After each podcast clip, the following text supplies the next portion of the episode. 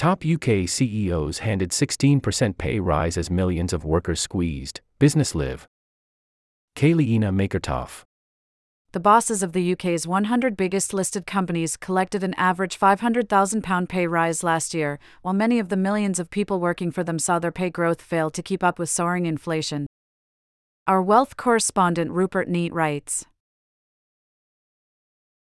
FTSE 100 chief executives received an average pay rise of 16% last year, taking their median pay to £3.9 million, up from £3.4 million in 2021, according to research by the High Pay Centre think tank published on Tuesday.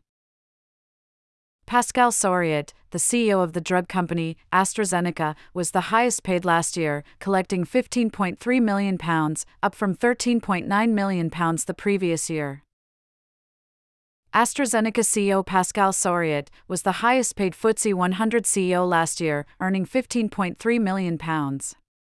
Https colon slash slash i.goam.co.uk slash img slash media slash 3b025e5d7d95102d89 phoebe 13df to 25f3011928 slash 0 underscore 0 underscore 3500 underscore 2391 slash master slash 3500.jpg question mark with equal sign 465 ndpr equal sign 1 and equal sign none. Charles Woodburn, the boss of the arms manufacturer BAE Systems, was the second highest paid, collecting £10.7 million.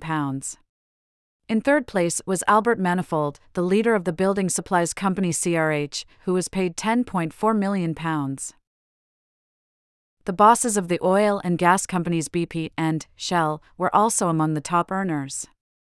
The BP chief executive, Bernard Looney, was paid just over £10 million, while Shell's former CEO Ben Van Beurden was paid £9.7 million. The median FTSE 100 CEO is now paid 118 times the median UK full time worker, an increase from 108 times in 2021 and 79 times in 2020. The average salary for full time UK workers is £33,000, according to Office for National Statistics figures. Luke Hildyard, the director of the High Pay Center, said. At a time when so many households are struggling with living costs, an economic model that prioritizes a half a million pound pay rise for executives who are already multimillionaires is surely going wrong somewhere. How major employers distribute the wealth that their workforce creates has a big impact on people's living standards. We need to give workers more voice on company boards, strengthen trade union rights, and enable low and middle income earners to get a fairer share in relation to those at the top.